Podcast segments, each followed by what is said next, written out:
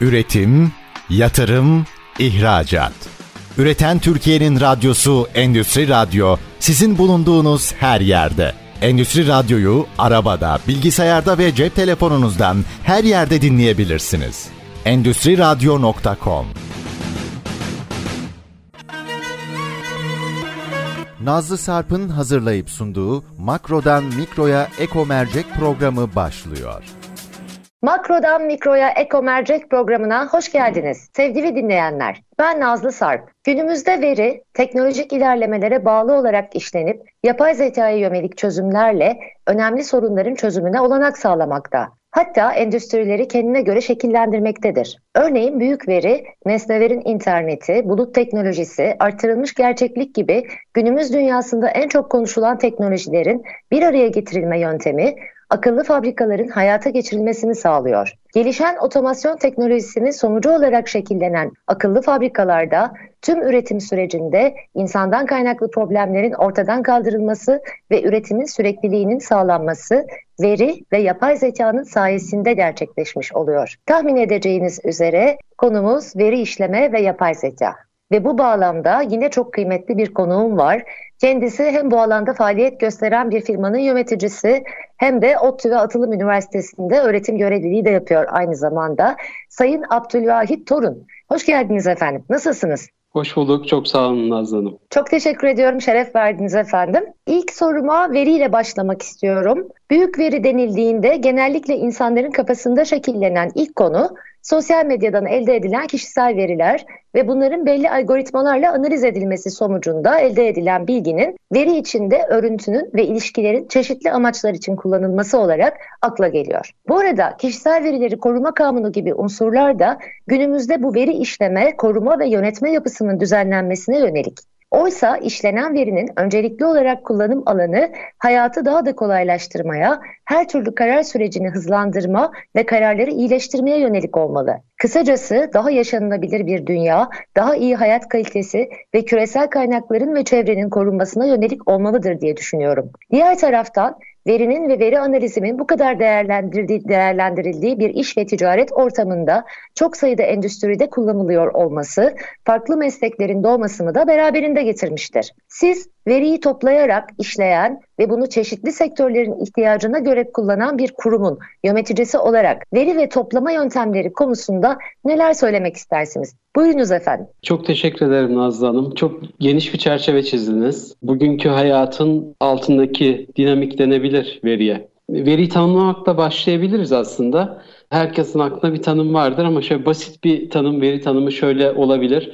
Bir olguyu tanımlayan değerler ya da bir bilginin parçaları bu şekilde tanımlayabiliriz. Olgu fiziksel bir olgu olabilir. Ee, yani bir eşya gibi, bir araç gibi, bir varlık, fiziksel bir varlık olabilir. Ya da soyut bir olgu da olabilir. Burada bir örnek üstünden gitmekte fayda var. Siz İstanbul'dasınız. Ee, güzel İstanbul'la ilgili bir örnek verelim. Ankara'da da güzel örnekler bulabiliriz elbette. Örneğin İstanbul'un nüfusu ne kadardır? Bu nüfus bilgisi bu nüfus değeri veri olarak kabul edilebilir. Ya da İstanbul'daki yeşil alan ne kadar? Bunu birazcık işleyip, bu iki veriyi birazcık işleyip nüfusun yeşil alana oranı ne kadar bu bilgiyi elde ettiğimizde aslında bu da bir veri. Yani veriler doğrudan nicel bilgiler olabilir, sayı gibi nicel bilgiler olabilir. Kalite ile ilgili bilgiler de olabilir veriler.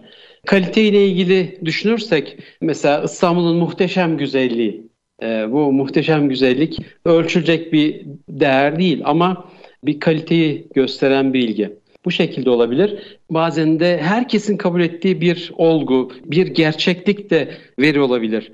Dünyanın en güzel şehri İstanbul'dur. Bu şekilde. Kısacası eğer şöyle özetlersek veriler niteliği gösterebilir, niceliği gösterebilir ya da somut bir gerçekliği gösterebilir. Evet, ee, veriye ilişkin oldukça e, güzel bir tarifleme yaptınız gerçekten hocam. Buyurunuz devam ediniz. Ee, veri toplama ilgili konuya gelirsek eğer veriyi gözlemle yani bizzat kendimiz gözleyerek, sayarak, elimizde tutarak bilgi toplayabiliriz. Bir veriyle ilgili değeri elde edebiliriz. Bazen bir araç kullanabiliriz. Araç mesela sıcaklığı ölçen bir araç, termometre örneğin böyle bir araç kullanılabilir. Bazen de Bir analiz sonucunda olabilir. Örneğin İstanbul'daki Boğaz'daki suyun karakteristiğini belirlemek için bir laboratuvarda, çevre laboratuvarında analiz edilecek Boğaz'ın suyu ve çıkan değerler. Bunlar da veriyi oluşturabilir. Veri gözlemlerken tabii bazen ortamı biz ayarlayabiliriz. Böyle deneysel bir ortam olabilir. Laboratuvardaki bir ortam. Ama çoğunlukla çevreyle ilgili veriler bizim kontrol edemediğimiz bir ortamda gözlem yapmamız gerekir. Bu durumda e, bu gözlemin içine gürültüler de karışabilir. Gürültülerden kastettiğimiz mesela ben şimdi konuşurken çevreden gelen seslerin benim sesimin üzerine binmesi gibi. Ya da İstanbul'daki sıcaklığı ölçerken örneğin o sırada bir sıcaklık dalgasının anlık gelip böyle sağanağın gelip o anda sıcaklığı artırması gibi bu tür gürültüler de olabilir veriyle ilgili. Burada peki veriyle ilgili bu kadar konuştuktan sonra biz veriyi niçin topluyoruz? Niçin bir veriyi elde etmeye çalışıyoruz? Aslında bir amacımız var. Genelde de bu amaç karar verme ile ilgili. Bu karar vermeyi çok karmaşık bir karar verme de kabul edebiliriz. Basit de olabilir. Yani bir örneğin okuldaki kadın öğrenciler, erkek öğrencilerin sayısı, e, okuldaki hangi derse kaç öğrenci giriyor vesaire bunların sayısının bir tabloya yazılması ve bu tabloyu gözle analiz etmek için olabilir veri toplamak. E, ama günümüzde aslında böyle değil. Günümüzde veri toplamak karmaşık e, hesaplama tekniklerine girdi olsun diye verileri topluyoruz. Ve bu karmaşık hesaplama teknikleri çoğunlukla bizim ya doğrudan bir karar ortaya çıkarır ya da bizim kararımızı e, oluşturacak altyapıyı oluşturuyor. Daha böyle bizim böyle işimize yarayacak bir veri nasıl elde edilebilir? Kullanılabilir bir veri nasıl olması lazım? Ee, şimdi sonuçta bir karar verilecek. Örneğin bu karar bir işletmenin yatırım yatırım kararı olabilir ya da bir, örneğin bir üretim, bir fabrika, üretim yapılan bir yerde e, bozuk malların e, ne kadar sıklıkta elde edildiği ile ilgili bir oluştuğu ile ilgili, üretildiği ile ilgili bir karar olabilir. Bu durumda bu kararlar son derece kritik konular. Yani bu durumda e, fabrikanın işletmesinin durdurulabileceği ya da üretim tekniğinin değişmesi gerekebilir. Hal böyle olunca o zaman verinin kaliteli, iyi elde edilmesi lazım. Böyle bir tanımlamayı şu şekilde basitçe e, söyleyebiliriz. Bir konuda bir karar ve bir sonuç elde edilecekse veriler doğru elde edilmeli. Tam olmalı. Yani o ortamı tanımlayacak her şeyin olması lazım. Ee, bir de verinin tutarlı olması lazım. Veri konusunda bir hayli derin konuları böyle açtık, başlıklarını açtık ama bunların her biri ayrı araştırma konusu ve çok uygulama var bunlarla ilgili. Ee, eğer dilerseniz veri yönetimi konusuyla ilgili düşüncelerimizi arz edebiliriz. E, tabii ki zaten hocam buraya kadar gayet güzel özetlediniz. Öncelikli olarak nicel veya nitel şekilde hayatın içinde olan e, ya da deneysel olan pek çok şey veri kapsamına giriyor. Ancak önemli olan e, bunların toplanması ve ne için toplandığı yani daha ziyade karar alma sistemlerine yönelik olarak biz veriyi topluyoruz günümüzde ve dolayısıyla işlenmesi de çok önemli. Çünkü keza arada gürültü olabiliyor sizin de çok güzel demin e, örnekleyerek verdiğiniz üzere. Biz esasında bunu o veriyle alakası olmayan ancak veriyi etkileyen bir takım e, fazladan ekstra veriler olarak da nitelendirebiliriz değil mi?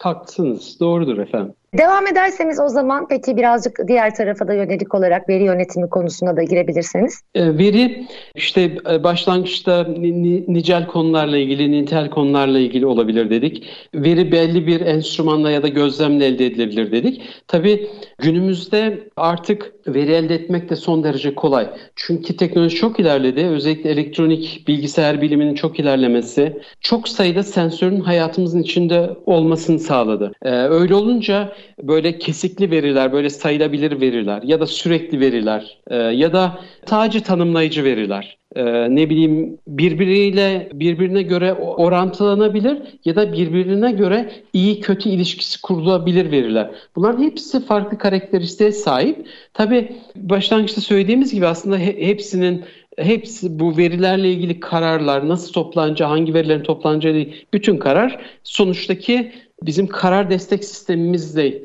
e, e, ilgili. Peki bu kadar karmaşık, bu kadar farklı veri türleri nasıl toplandı? Toplandıktan sonra korunması lazım, yapılandırılması lazım ve bunların yönetilmesi lazım. Örneğin fotoğraf türü bir veri ile tablo türü bir veri nasıl yönetilecek? Ee, ya da e, network türü bir veriyle yani bir kişinin sosyal medyadaki örneğin arkadaş network'ü nasıl yapılandırılacak ve nasıl korunacak, nasıl yönetilecek bunların hepsi farklı türden veri yönetim yaklaşımlarını gerektiriyor ve de bunların farklı türden realizasyonlarına ihtiyaç var. Yani veri tabanları bizim günlük hayatta da çok kullandığımız veri tabanlarına ihtiyaç var. E, bunun en kolay, en güzel veri tabanı ilişkisel veri tabanı çünkü o, onun analizi de fevkalade kolay e, ve de temelinde iyi bir matematik e, altyapı var, matematik tanım var. Ama gerçek hayatta öyle değil tabii. Tablo şeklinde olmayan çok sayıda veri var. Ya da karışık veri var. Yani bir küme olarak bir torbanın içine hepsini koyabileceğimiz türden veriler var. Bunların hepsi farklı türden veri tabanları ve de, ve de yönetim araçlarıyla yönetiliyor. Sosyal medya burada özel bir sayfa açmakta fayda var. Ee, şöyle birkaç istatistik e, verebiliriz. Dünyadaki ortalama kişi başına günlük sosyal medya kullanımı yaklaşık 3 saat. 5 milyon insan bu dünya nüfusunun %60-70'ine denk geliyor sosyal medya kullanıcısı. İnternet kullanan insanların hepsi aynı zamanda sosyal medya kullanıcısı.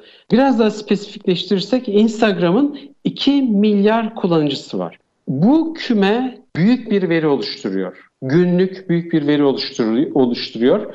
Eğer dilerseniz bu konuyla ilgili devam edebilir. Tabii ki şöyle ki esasında ben de tam şöyle bir konuya girecektim. Günümüzde bilhassa sizin de belirttiğiniz üzere çok yoğun bir sosyal medya kullanımı olduğundan buradan elde edilen hatta büyük de demeyeceğim devasa verinin e, esasında çeşitli algoritmalarla işlenip oradaki örüntünün farklı amaçlarla kullanılması da söz konusu. Hatta bu önemli bir tartışma konusu. Bu konuda neler söylemek istersiniz? Onu merak ediyorum hocam. Bizim mobil cihazlarla sosyal medyada oluşturulan veri tabii aynı zamanda dünyadaki internet, internet ağının da aşağı yukarı %75'ini falan kapatıyor. Yani neredeyse sadece bu amaçla kullanıyoruz. Şöyle birkaç istatistik bize yol gösterebilir. Sosyal medya kullanıcıları daha çok 15-30 e, yaş kümesi en en yoğun. Ama bütün her yaştaki insan sosyal medya kullanıyor. Bu yaştakilerin özelliği e, aşağı yukarı satın alacakları, erişecekleri, elde edecekleri ya da bakacakları bir ürünün ürünün %25'ini bu sosyal medya mecranda görüyorlar. Ee, ya da şöyle diyebiliriz, e, sosyal medya kullanıcıların yaklaşık %55-60'ı e, hayatla ilgili bütün bilgilerini sosyal medyadan alıyorlar. Tabii bu durum özellikle reklam sektörünün sosyal medyaya kaymasına sebep oluyor. Ee, şöyle diyebiliriz, bu bugünkü sosyal medya reklam sektörünün büyüklüğü 210 milyar dolar. Yani bu büyük bir rakam. Bunun 2 trilyon dolara işte 7-8 sene içinde 2030'a kadar çıkacağı, he, yani 20 kat büyüyeceği bekleniyor. Bu durum e, sosyal medya, mobil cihazlarla üretilen verilerin ayrı bir kategoride analiz edilmesini, işlenmesini gerektiriyor. Çünkü en çok ticaretleştirilebilen alan burası denilebilir. İşin tabii farklı bir boyutu da esasında reklam. Dolayısıyla bu reklam gelirleri önemli bir parametre olarak karşımıza çıkıyor ekonomide. Fakat diğer taraftan da çok ciddi bir dezenformasyon riski de söz konusu. Ee, sizin de bahsettiğiniz üzere özellikle kullanıcıların, genç kullanıcıların bilhassa pek çok bilgiye sosyal medya aracılığıyla erişiyor olması da burada açıkçası böyle bir tehlikeyi önümüze çıkartıyor değil mi? Haklısınız, çok haklısınız. Bu sosyal medyada ben daha ziyade veri analitiği, veri, veri analizi tarafından bakıyorum.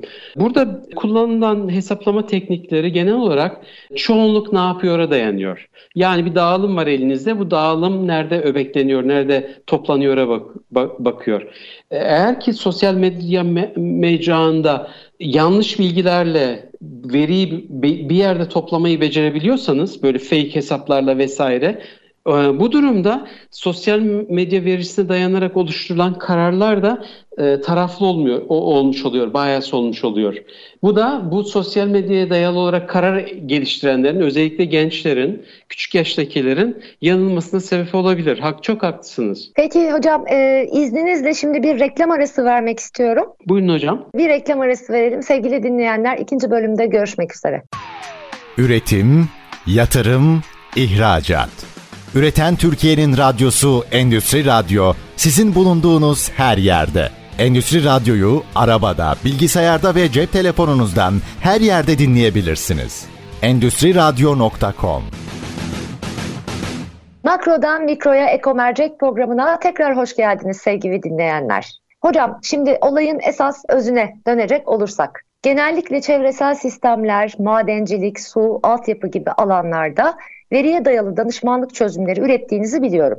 Dinleyicilerimize bu projelerden sektör ve çözüm bazında birkaç örnek verebilir misiniz? Bu katkılarınızla firmalar hangi tür avantajlar elde ettiler?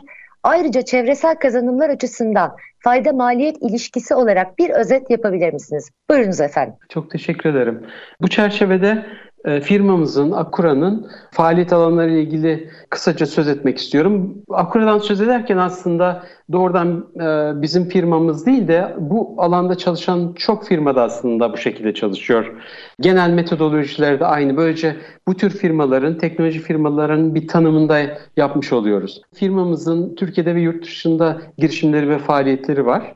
Genel olarak biz yer bilimleriyle ilgili, çoğunlukla yer bilimleriyle ilgili verileri analiz ediyoruz. Karar süreçlerini destekleyen bilgiler oluşturuyoruz ya da teknolojiler geliştiriyoruz ve bunları müşterilerimizin, kullanıcılarımızın kullanımına sunuyoruz. Tabii burada e, müşterilerin bu verilerden yararlanabilmeleri, karar süreçlerini iyileştirebilmeleri ya da karlılıklarını artırabilmeleri, iş süreçlerinin daha iyi olmasını hedefliyoruz. E, burada Akura temel olarak iki alanda çalışıyor. Bir tanesi e, araştırma ve teknoloji geliştiriyor. İkincisi biraz daha sektörün karakteristiğini, herhangi bir sektörün karakteristiğini ortaya koyan sektör analizi ve fizibilite çalışmaları yapıyoruz. Akura'nın buna ek olarak bir faaliyeti daha var. Doğrudan veri analizi değil ama oraya da aslında bu yaklaşımları aktarıyoruz. Bu da e, büyük tesislerin güvenlik analizi ve risklerin belirlenmesi. E, aslında burada da veri topluyorsunuz. Bu verilere dayanarak kararlar geliştiriyorsunuz. Yani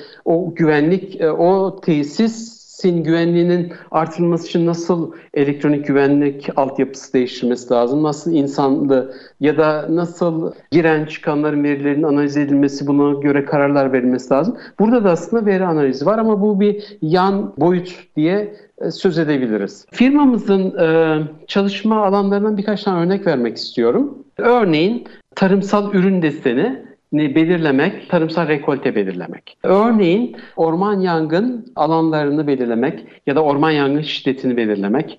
Maden aramada hedef alanı küçültmek, lokalize etmek. Örneğin e, mermer işletme ve atıklarının bulunduğu sahaları belirlemek, ne kadar genişliyor, bunların genişleme davranışlarını belirlemek, korunan alanlardaki e, arazi kullanımı ve e, arazi örtüsündeki değişimi belirlemek, boru hatları, ulaşım ağları gibi büyük yapıların, büyük ağ yapıların deformasyonlarını belirlemek çok daha spesifik bir konu. Örneğin yerin gravite alanını, gravite potansiyelini belirlemek. Bu konuyu belki de çok kişi ne anlama geliyor diye düşünebilir.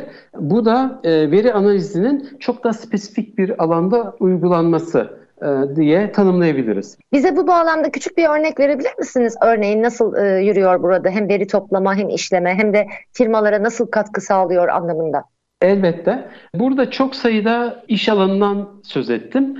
Belki e, dinleyicilere şöyle gelebilir. Bu kadar alanda bir firma uğraşıyorsa herhalde çok büyük bir firma olmalı. Ya da bu firmanın işleri çok dağınık ee, yani bir konuya odaklanamamış olabilir ee, ya da her şeye saldırıyor gibi düşünülebilir. Ama konu öyle değil aslında. Büyük veride büyük veri büyük veriyi işleyip buradan karar çıkarma yaklaşımı aşağı yukarı her alanda aynı. Yani e, burada saydığımız yer bilimleri e, yer bilimlerinden örneğin finans, e, nüfus ya da iş süreçleri ya da fabrikadaki bir üretim analizi farklı değil. Hepsinde yaklaşık aynı teknikler, aynı modelleme ve hesaplama teknikleri kullanılıyor.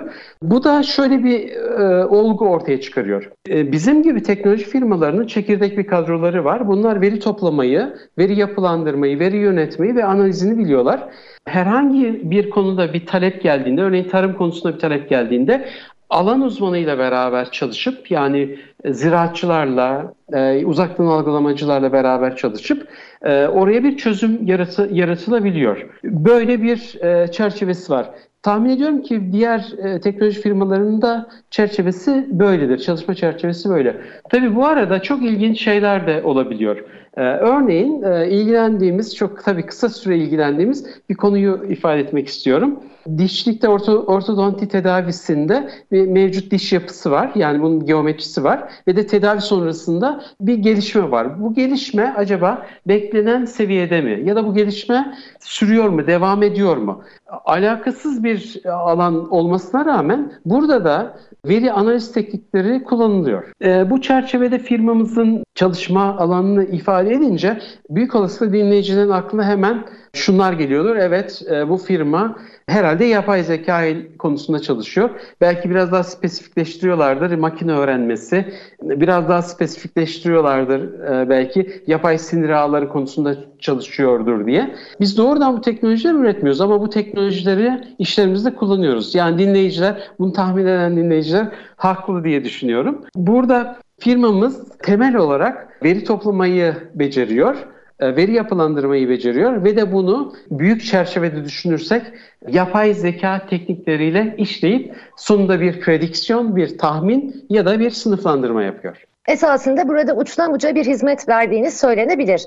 Benim asıl merak ettiğim şu, e, biliyorsunuz kar etmek firmalar açısından çok önemli. Ancak diğer taraftan bir de çevresel faktörler ve fayda maliyet ilişkisi var. Örneğin mesela burada basit bir örnekle bunu özetlemek istersek tarım ya da çevresel alanlardan sizin çeşitli veriler topladığınızı görüntüleme sistemleri de kullandığınızı biliyorum. Dolayısıyla bu verileri toplayıp işlemenin sonucunda ortaya çıkan karar alma sistemleri sonucunda ortaya çıkan modelin firmalara yönelik olarak katkıları neler oluyor? Kısaca bana özetleyebilir misiniz? Elbette. İsterseniz burada tarım konusundaki uygulamayı e, biraz daha detaylandıralım ve onu, o örnek üstünden gitmeye çalışalım. Tarımda ürün deseni ve rekolte belirleme, iyi saha verisi toplama, iyi meteorolojik veri olması ve de e, uydu görüntülerinin yani gerekli uydu görüntülerinin zamanda periyodik uydu görüntülerinin olmasına bağlı. E, biz genel olarak Trakya'da pilot çalışmalarımızı da Trakya'da gerçekleştirdik. Sonbaharda çiftçi ürünü tarlaya ektiğinde hemen o dönemde toprak analizi ve ürünün karakteristiğiyle ilgili e, bir istatistik elde ediyoruz. Bir anketli istatistik elde ediyoruz. Sonra kış dönemi giriyor. Kış döneminden sonra yani karlar kalktıktan sonra e, örneğin buğday ürünü bir anda çimleniyor hemen. O aşamadan sonra yani bu da Mart'a falan denk geliyor. O aşamadan sonra sağdan veri toplama derinliği yani çerçevesi genişliyor ve aynı zamanda uydu görüntülerinin analizinde artırıyoruz. Ee, Mart ayını e, Nisan olduktan sonra bir saha genel bir saha gezisi yapıyoruz. Bu saha gezisinde Trakya'da yol boyunca hangi tarlada hangi ürünler ekilmiş bununla ilgili bilgiler topluyoruz ve ilk tahminimizi yapıyoruz. Ürün deseni tahmini yani hangi tarlada hangi ürün var bir de rekolte tahmini. Rekolte tahmini tabii çok kaba bir rekolte tahmini oluyor. Bu süreç e, hasat yapana kadar devam ediyor. Böyle Mayıs ürün daha olgunlaşmadan Mayıs ayında aşağı yukarı iyileştirilmiş bir ürün deseni tahmini yapılabiliyor ve bir rekolte tahmini yapılabiliyor. E, Mayıs ayı hasattan aşağı yukarı bir buçuk ay önceye denk geliyor. Bir düşünün ki hasat yapılacak ve ülkede ya da bir bölgede ne kadar ürün çıktığını ancak ondan sonra öğreneceksiniz. Birileri var ki bir, bir buçuk ay önce ama belli bir doğrulukla yüzde on beş hatayla, yüzde yirmi hatayla bilebiliyor. Böyle birileri varsa, böyle bir işletme, böyle bir ticaretle uğraşan birileri, profesyoneller, iş adamları varsa ve bu bilgiye sahiplerse aslında geleceğe dönük tahminlerini ve kararlarını değiştirebiliyorlar. Ve bu verilere dayanarak örneğin ticari sözleşmeler yapabiliyorlar. Ya da e, örneğin buğday ya da başka ürünü bir yerlerden almaları gerekiyorsa direkt gidip o ülkelerdeki üretime bakabiliyorlar. Tabii bu büyük bir avantaj sağlıyor. Böyle böylesi bir veriyi kullanan bir ticari işletme için. Bunu kurumlarımızı düşünürsek, kamu kurumlarını düşünürsek onlar da planlamalarını daha iyi yapabiliyorlar.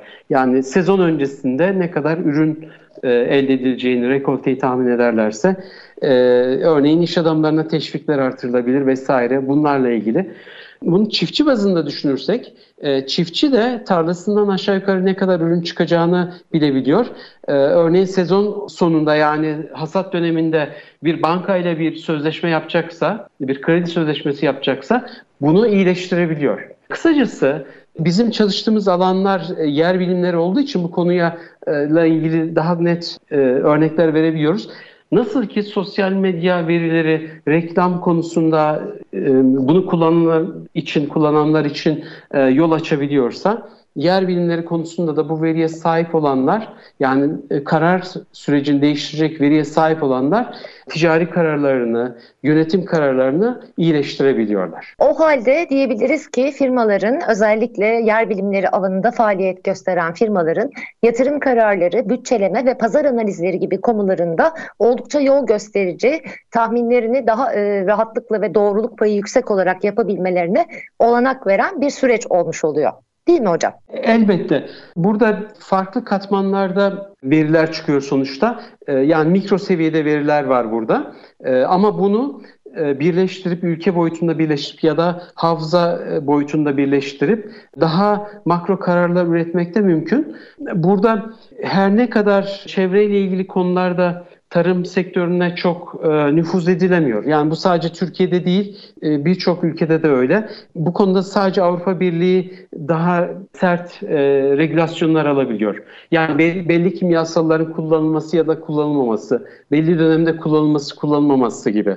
E, bu tarım konusunda eğer ki ürün gelişmesi bu şekilde izlenebilirse, sezon boyu izle, izlenebilirse bu durumda tarım sektörünün, tarım uygulamalarının çevreye verdikleri verdikleri etki, zarar bunlar da ortaya çıkarılabilir. Ve e, bu, bunlarla ilgili uygulamalar, bir takım önlemler almak mümkün olabilir. Yani çevreyle ilgili uygulamalar da olabilir. E, burada e, şöyle bir konuyu ifade etmek istiyorum. Biz bizim çalışma konularımız daha ziyade çok temel, zemin seviyedeki e, veriler. Yani bir tarlada hangi ürün var, ne, ne kadar gibi. E, makro seviyede e, bilgi henüz üretemiyoruz. Makro seviyeden kastettiğim şu, aslında bir Türkiye'de ya da bölgede havzalarımızda tarım tarımsal üretim kararları bizim ülke politikalarımızın paralelinde oluşuyor. Ya da tarımsal üretim kararları fiyatlandırma, tarımsal ürünün fiyatlandırmasına göre oluşuyor. Bunu çiftçilerimiz bir önceki sezon ya da uzun dönemli verilere bakarak yapıyorlar. Her ne kadar onlar böyle güzel grafikleri izlemeseler de ama ürüne verilen fiyatı, yıllık fiyatı biliyorlar. Dolayısıyla aslında onlar da bir zaman serisi analizi yapıyorlar. Ee, bu şekilde tarımsal kararların hangi çevre koşulları, hangi tarımsal politikalar ya da fiyatlandırma politikaları ile ilişkisini eğer uzun yıllarda anlayabilmemiz mümkün olabilirse bu durumda makro seviyede, stratejik seviyede bilgi üretmek de mümkün olabilecek. Şu anda biz çalışmalarımızda bir ekonomist yok ya da tarım ekonomisti yok ya da bu çevreyle ilgili politikaları izleyen birileri yok. Ama e, bu tarımsal araştırmaların biz ya da başkaları bütün e, nihai hedefi aslında makro seviyede stratejik kararlara zemin hazırlayacak e, bilgilerin elde edilmesi. Evet hocam o kadar güzel anlattınız ki gerçekten de tarım teknolojileri ve çevre teknolojilerinden kaynaklı gelişimler bir bakıma ülke ekonomisine çok ciddi manada yani makro dediğimiz ülke ekonomisine önemli ölçüde fayda sağlıyor. Dolayısıyla bunun ekonomik değerlendirmesi de ayrı bir parametre olarak ele alınabilir. Ee, şimdi izninizle tekrar bir ara vermek istiyorum hocam. Sevgili dinleyenler aranın ardından tekrar görüşmek üzere. Üretim, yatırım, ihracat. Üreten Türkiye'nin radyosu Endüstri Radyo sizin bulunduğunuz her yerde. Endüstri Radyo'yu arabada, bilgisayarda ve cep telefonunuzdan her yerde dinleyebilirsiniz. Endüstri Radyo.com Makrodan Mikro'ya Ekomercek programına tekrar hoş geldiniz sevgili dinleyenler. Hocam, veriyi toplamak kadar işlemek ve belli bir algoritmaya göre yapay zeka gibi araçlarla çıkarsamalar yapmak dediğimizde kendi alanınızdan hangi tür örnekler verebilirsiniz? Türkiye'nin bu konudaki yapay zeka teknikleri anlamında yani başarısı kadar piyasadaki talep de önemli. Zira talep oluşmadıkça bu bağlamdaki üretimde gelişim gösteremiyor. Dolayısıyla hem arz hem de talep ölçütünde yurt dışı ve yurt içi arasında bir kıyaslama yapmanızı rica etsem bize neler anlatırsınız? Buyurunuz lütfen. Siz tekrar yapay zeka kavramını cümlenizde sorunuza geçirdiğiniz için e, bir kez daha çerçevesini çizmekte fayda var. Yapay zekayı şöyle bir küme e, araçlar, e, teknikler olarak düşünürsek eğer bunun içinde bulanık mantık, kaba kümeler, Bayesian modeller, ağlar ve makine öğrenmesi teknikleri var. Bunların arasında makine öğrenmesi istatistiksel teorilere dayandığı için hem hesaplama tekniği kontrol altında tutulabiliyor hem de sonuçları istatistiksel olarak analiz, istatistiksel olarak analiz edilebiliyor. O yüzden ayrı bir yeri var. Makine öğrenmesi teknikleri son yıllarda o, o sebepten dolayı çok büyüdü, çok genişledi. Herkesin ilgi alanına girdi. Yapay zekayı böyle çerçevesini çizdikten sonra e, peki yapay zeka nedir? Yani fil midir, zürafa mıdır gibi böyle de akla gelebilir.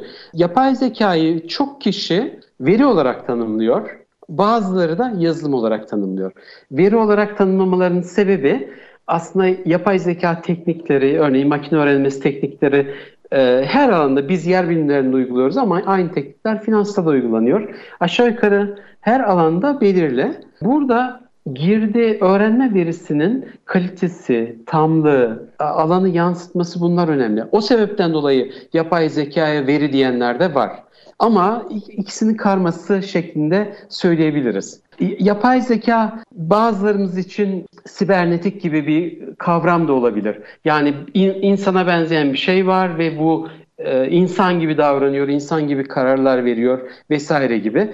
Ama bunu temel basit bir şekilde düşünmemizde fayda var. Basitçe yapay zeka e, bir hesaplama tekniği bizim kararımızı temel oluşturan, kararımıza temel oluşturan bir hesaplama tekniği ya da daha ileri gidersek belki de bizim yerimize karar verecek olan bir hesaplama tekniği. Burada gerçek hayattan bir e, örnek vermek istiyorum. Ee, şöyle İstanbul'daki uzun yıllar boyunca sıcaklık davranışının sosyal hayatımıza etkisi nedir? Büyük bir cümle oldu şimdi, koca bir cümle. Bunu hemen basitleştirelim e, ve de gerçek hayata uygulayalım. Acaba bir anne ya da bir baba sokağa çıkan oğluna, kızına eğer ki Kasım ayındaysak nasıl bir tavsiyede bulunabilir? Yani o büyük cümleyi kişiselleştirdik ve de biraz daha somut hale getirdik. Muhtemelen şöyle diyordur. Oğlum, kızım e, bak Kasım ayı belli olmaz İstanbul'da. Rüzgarı da çoktur, yağış da çoktur. Şemsiyeni yanına al. Herhalde böyle bir tavsiyede bulunuyordur. Bu anne baba bu tavsiyeyi neye göre veriyor? O da onun da bir çocukluk dönemi geçti. Ee, belki 40, 50, 60, 70 yaşında bu anne baba.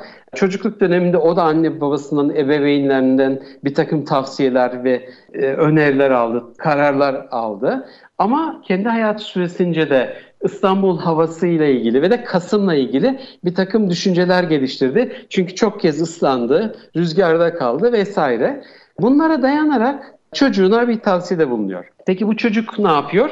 Ee, ben hemen cevabını vereyim. Hiç de uymuyor. Ben kendi çocuklarımı düşünürsem bunun hiç benim tavsiyeme uydukla, uyacaklarını düşünmüyorum. Ee, kendi bildiklerini okuyacaklardır. Ama kendi bildiklerini okuyunca da aslında benim deneyimimle ya da anne babanın deneyimiyle aynısını yaşayacaklardır. Onlar da gerçek bir gözlem yapacaklar Kasım ayında. Örneğin ıslandılarsa ve de yanlarına şemsiye almadılarsa aldıkları kararın yanlış olduğunu ya da doğru olduğuna karar verecekler. Dolayısıyla onlar da anne babasının tavsiyesine biraz daha ekleme yaparak kendi karar sistemlerini iyileştirecekler. Aslında yapay zeka ile yapılmaya, yapmaya çalıştığımız ya da yapılmaya çalışılan bunun bir replikesini oluşturmak. Böyle olunca e, bunu biraz daha e, teknik terimlerle ifade etmeye çalışırsak sahadan veri toplanacak. Bu verileri bir enstrümanla toplayabiliriz ya da gözlemle toplayabiliriz. Bu verileri yapılandırmamız gerekiyor. E, nerede yapılandıracağız bu verileri? Sonra bu verileri nasıl yöneteceğiz? Yani çocuğun davranışlarıyla paralel olarak düşünürsek e, ne zaman kullanacağız? Bu veriyi alma kullanma koşulu ne? Anne baba çocuğa bu davranış, bu tavsiyeyi verirken aslında aralarında bir aile hukuku var. Bu aile hukukuna dayanarak bu tavsiyeyi veriyor. Ya da ona buna uyuyor. Ama gerçek hayata e, bakarsak kendinizin sahip olmadığı bir e, veri, öğrenme verisini nereden elde edeceksiniz? Bunu size kim verecek? Hangi koşullarda alacaksınız?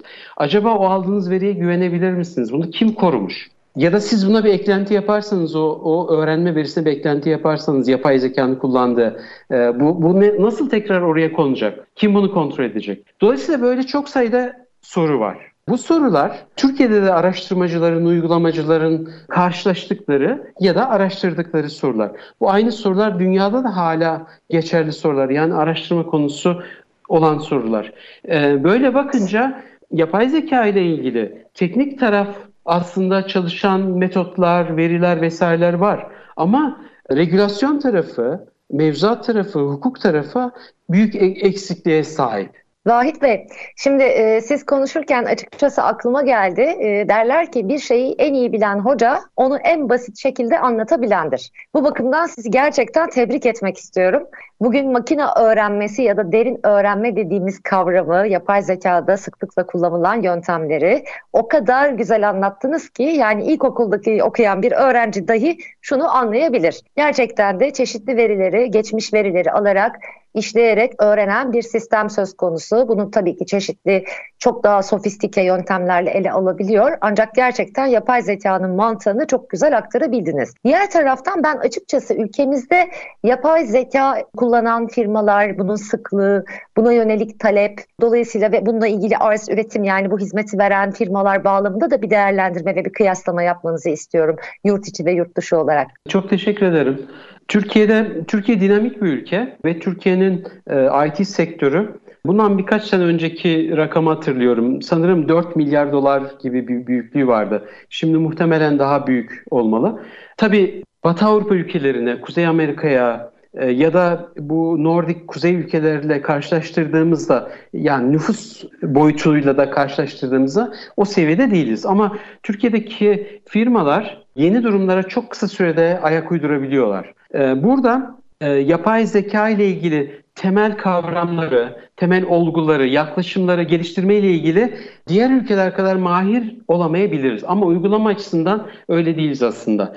Burada hemen kısa bir örnek verebiliriz. Örneğin bir bankaya bir müşteri kredi almak için başvurduğunda e, banka ona hemen bir süre veriyor. Eğer ki reklam kredisi sunmuyorlarsa e, biz diyor hemen bir bakacağız size cevap vereceğiz. Aslında o bakacağız arka tarafta onları onları destekleyen ya kendi içlerinde ya da hizmet aldıkları bir firma var. O firma kişinin geçmiş e, banka o bankadaki ya da izin verilen Bankalar Birliği'nce izin verilen erişilebilir di- diğer bankalardaki davranışları, kredi davranışları, kredi kartı davranışları vesaire e, onların dışında erişilebilecek veriler varsa onlara bakarak bankaya bir tavsiyede bulunuyorlar.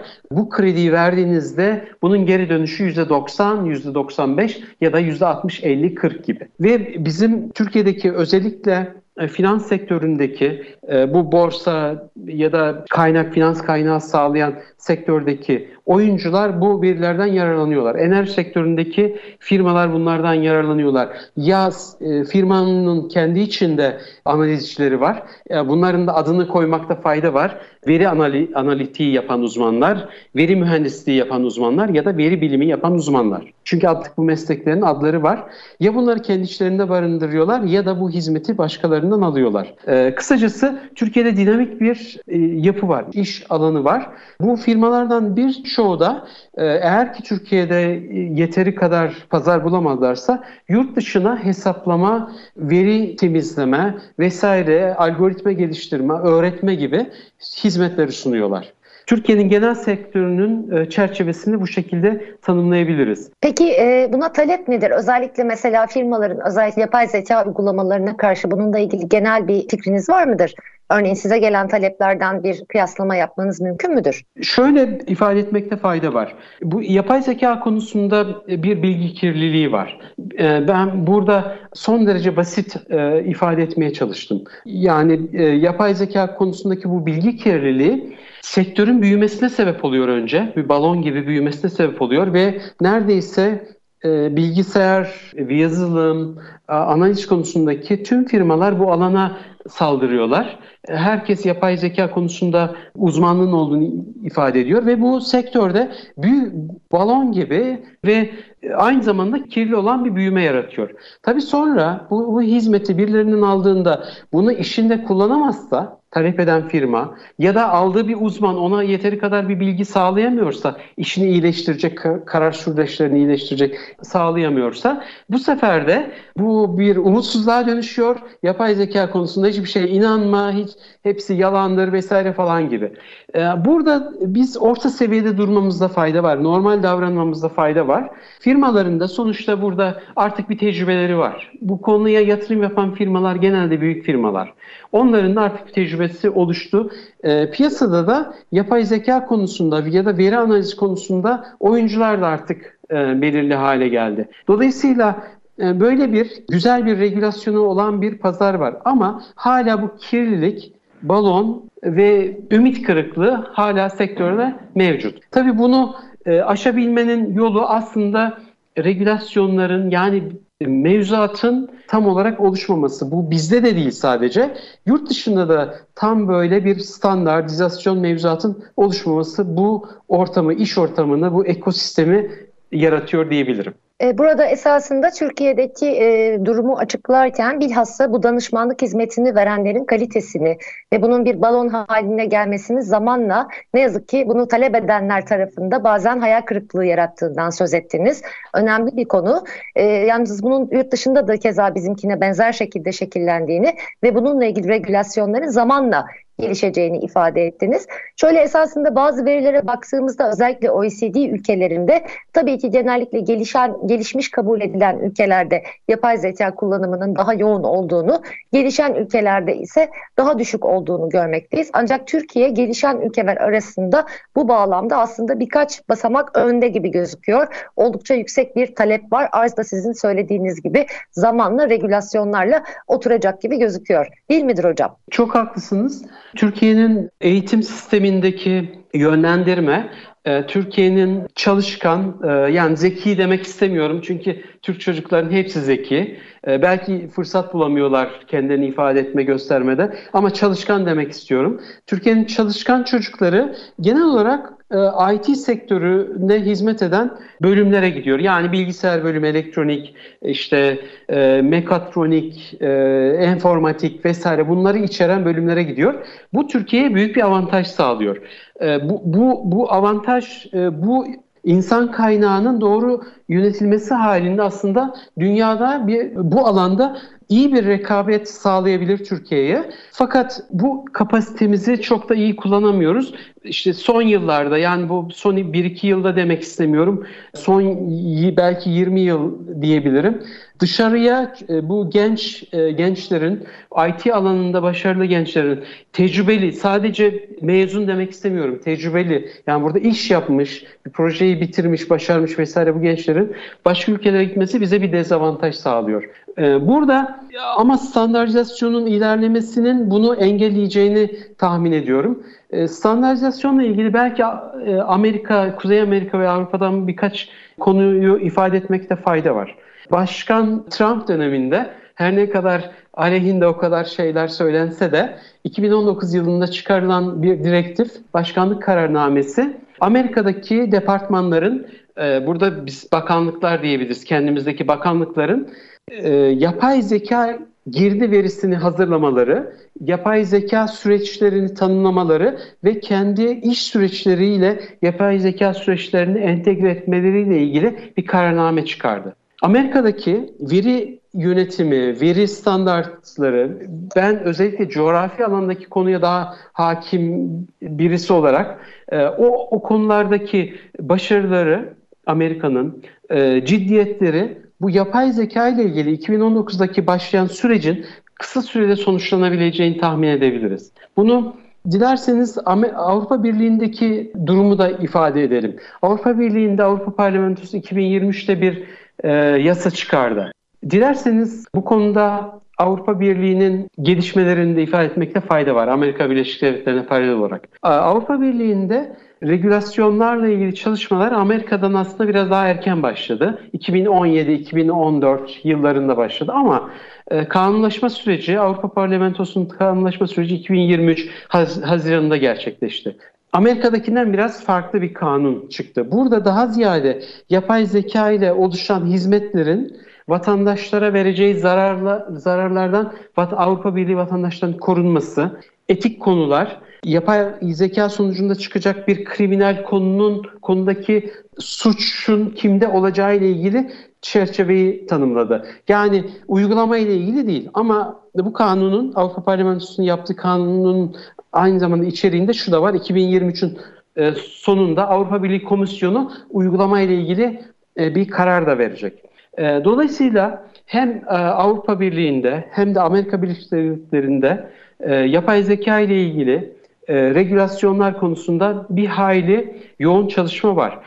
bunun uluslararası standart kurumlarında da ISO, ISO'da da yansımaları var. Orada da 2017'de başlayan çalışmalar e, bu yıl 20'ye yakın standartın sonuçlandırılmasını sağladı. Ve de üstünde işte 35-40 tane standart üstünde de çalışılıyor. E, dolayısıyla ISO yakın zamanda yaklaşık 50-60 tane standart yaratacak. Ben mekansal veriyle ilgili konuyu da burada ifade etmek istiyorum. Orada da aynı şekilde paralel bir çalışma var. Yani uluslararası arenada yapay zekanın yapay zeka ile ilgili mevzuat oluşturma konusunda bir hayli yoğun çalışma var. Türkiye'yi bundan ayrı tutmak tutmamak gerekiyor. Çünkü bizim de Sanayi Bakanlığımızla Cumhurbaşkanlığı Dijital Ofisi'nin üzerinde uzun, uzun dönem çalıştığı bir strateji dokümanı 2021 yılında yayınlandı. Bu strateji dokümanı e, hakikaten stratejik e, hedeflere sahip. Örneğin e, ilk 5 yıllık e, dönemde gayri safi milli hasıla %5'lik bir paya erişmesi hedefleniyor yapay zekanın. E, ya da 2025'e kadar yani 4 yıllık dönem içinde 50 bin ek yapay zeka ile ilgili iş yaratılması hedefleniyor. Yani Türkiye'de de var ama mevzuat konusunda Türkiye'de henüz Avrupa Birliği ve Amerika Birleşik Devletleri kadar bir ilerleme yok. Ben Batı diyorum genel olarak Avrupa Birliği ve Amerika'nın e, bu bağlamdaki regülasyonlara başladığını ve farklılaşsa da esasında belirli bir aşamaya geldiğinden söz ettiniz ve çeşitli kalite belgeleriyle artık bu tarz yapay zeka hizmeti veren, danışmanlık hizmeti veren firmaların da bir şekilde kategorize edildiğini belirttiniz. Ülkemizde de özellikle yapay zekayı teşvik etmek adına çeşitli hedefler konulduğunu ve bizde de regülasyonlara yavaş yavaş başlanıldığını ifade ettiniz.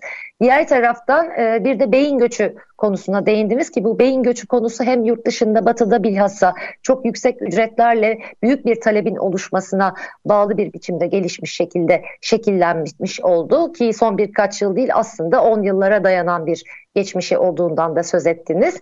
Gayet güzel bir biçimde e, cevaplamış oldunuz hocam. E, ifade etmek, eklemek istediğiniz başka konular var mıdır? Özetlersek e, yapay zeka e, bugün 100 milyar dolar seviyesinde ama 2030'lara e, kadar 20 kat artacak yani 2 trilyon seviyesine ulaşacak. Yapay ze- zeka sektörü e, şu anda mevzuattan mahrum ama bu büyük pazarı regüle edecek e, mevzuat kısa sürede Avrupa Birliği'nde, Avrupa, Amerika Birleşik Devletleri'nde gelişebileceğini e, düşünmemiz lazım. Ve yapay zeka ile geliştirilen araçların hayatımızda hukuki sonuçları da var. Dolayısıyla Türkiye'nin de bu konuda çalışmaların 2021 yılı strateji belgesinde konulan he hedefleri karşılamak için çalışmalarını hem akademik seviyede hem iş hem de kamuda, devlet tarafında yapılmasında fayda olduğunu düşünüyorum. Ee, çok teşekkür ederim. Hocam ben çok teşekkür ederim. Çok değerli bilgileri bizimle paylaşmış oldunuz, şeref verdiniz. Sevgili dinleyenler bu hafta kıymetli konuğumuz Abdülvahit Torun'la veri işleme ve yapay zeka konusunu ele aldık. Haftaya görüşmek üzere saygılarımla.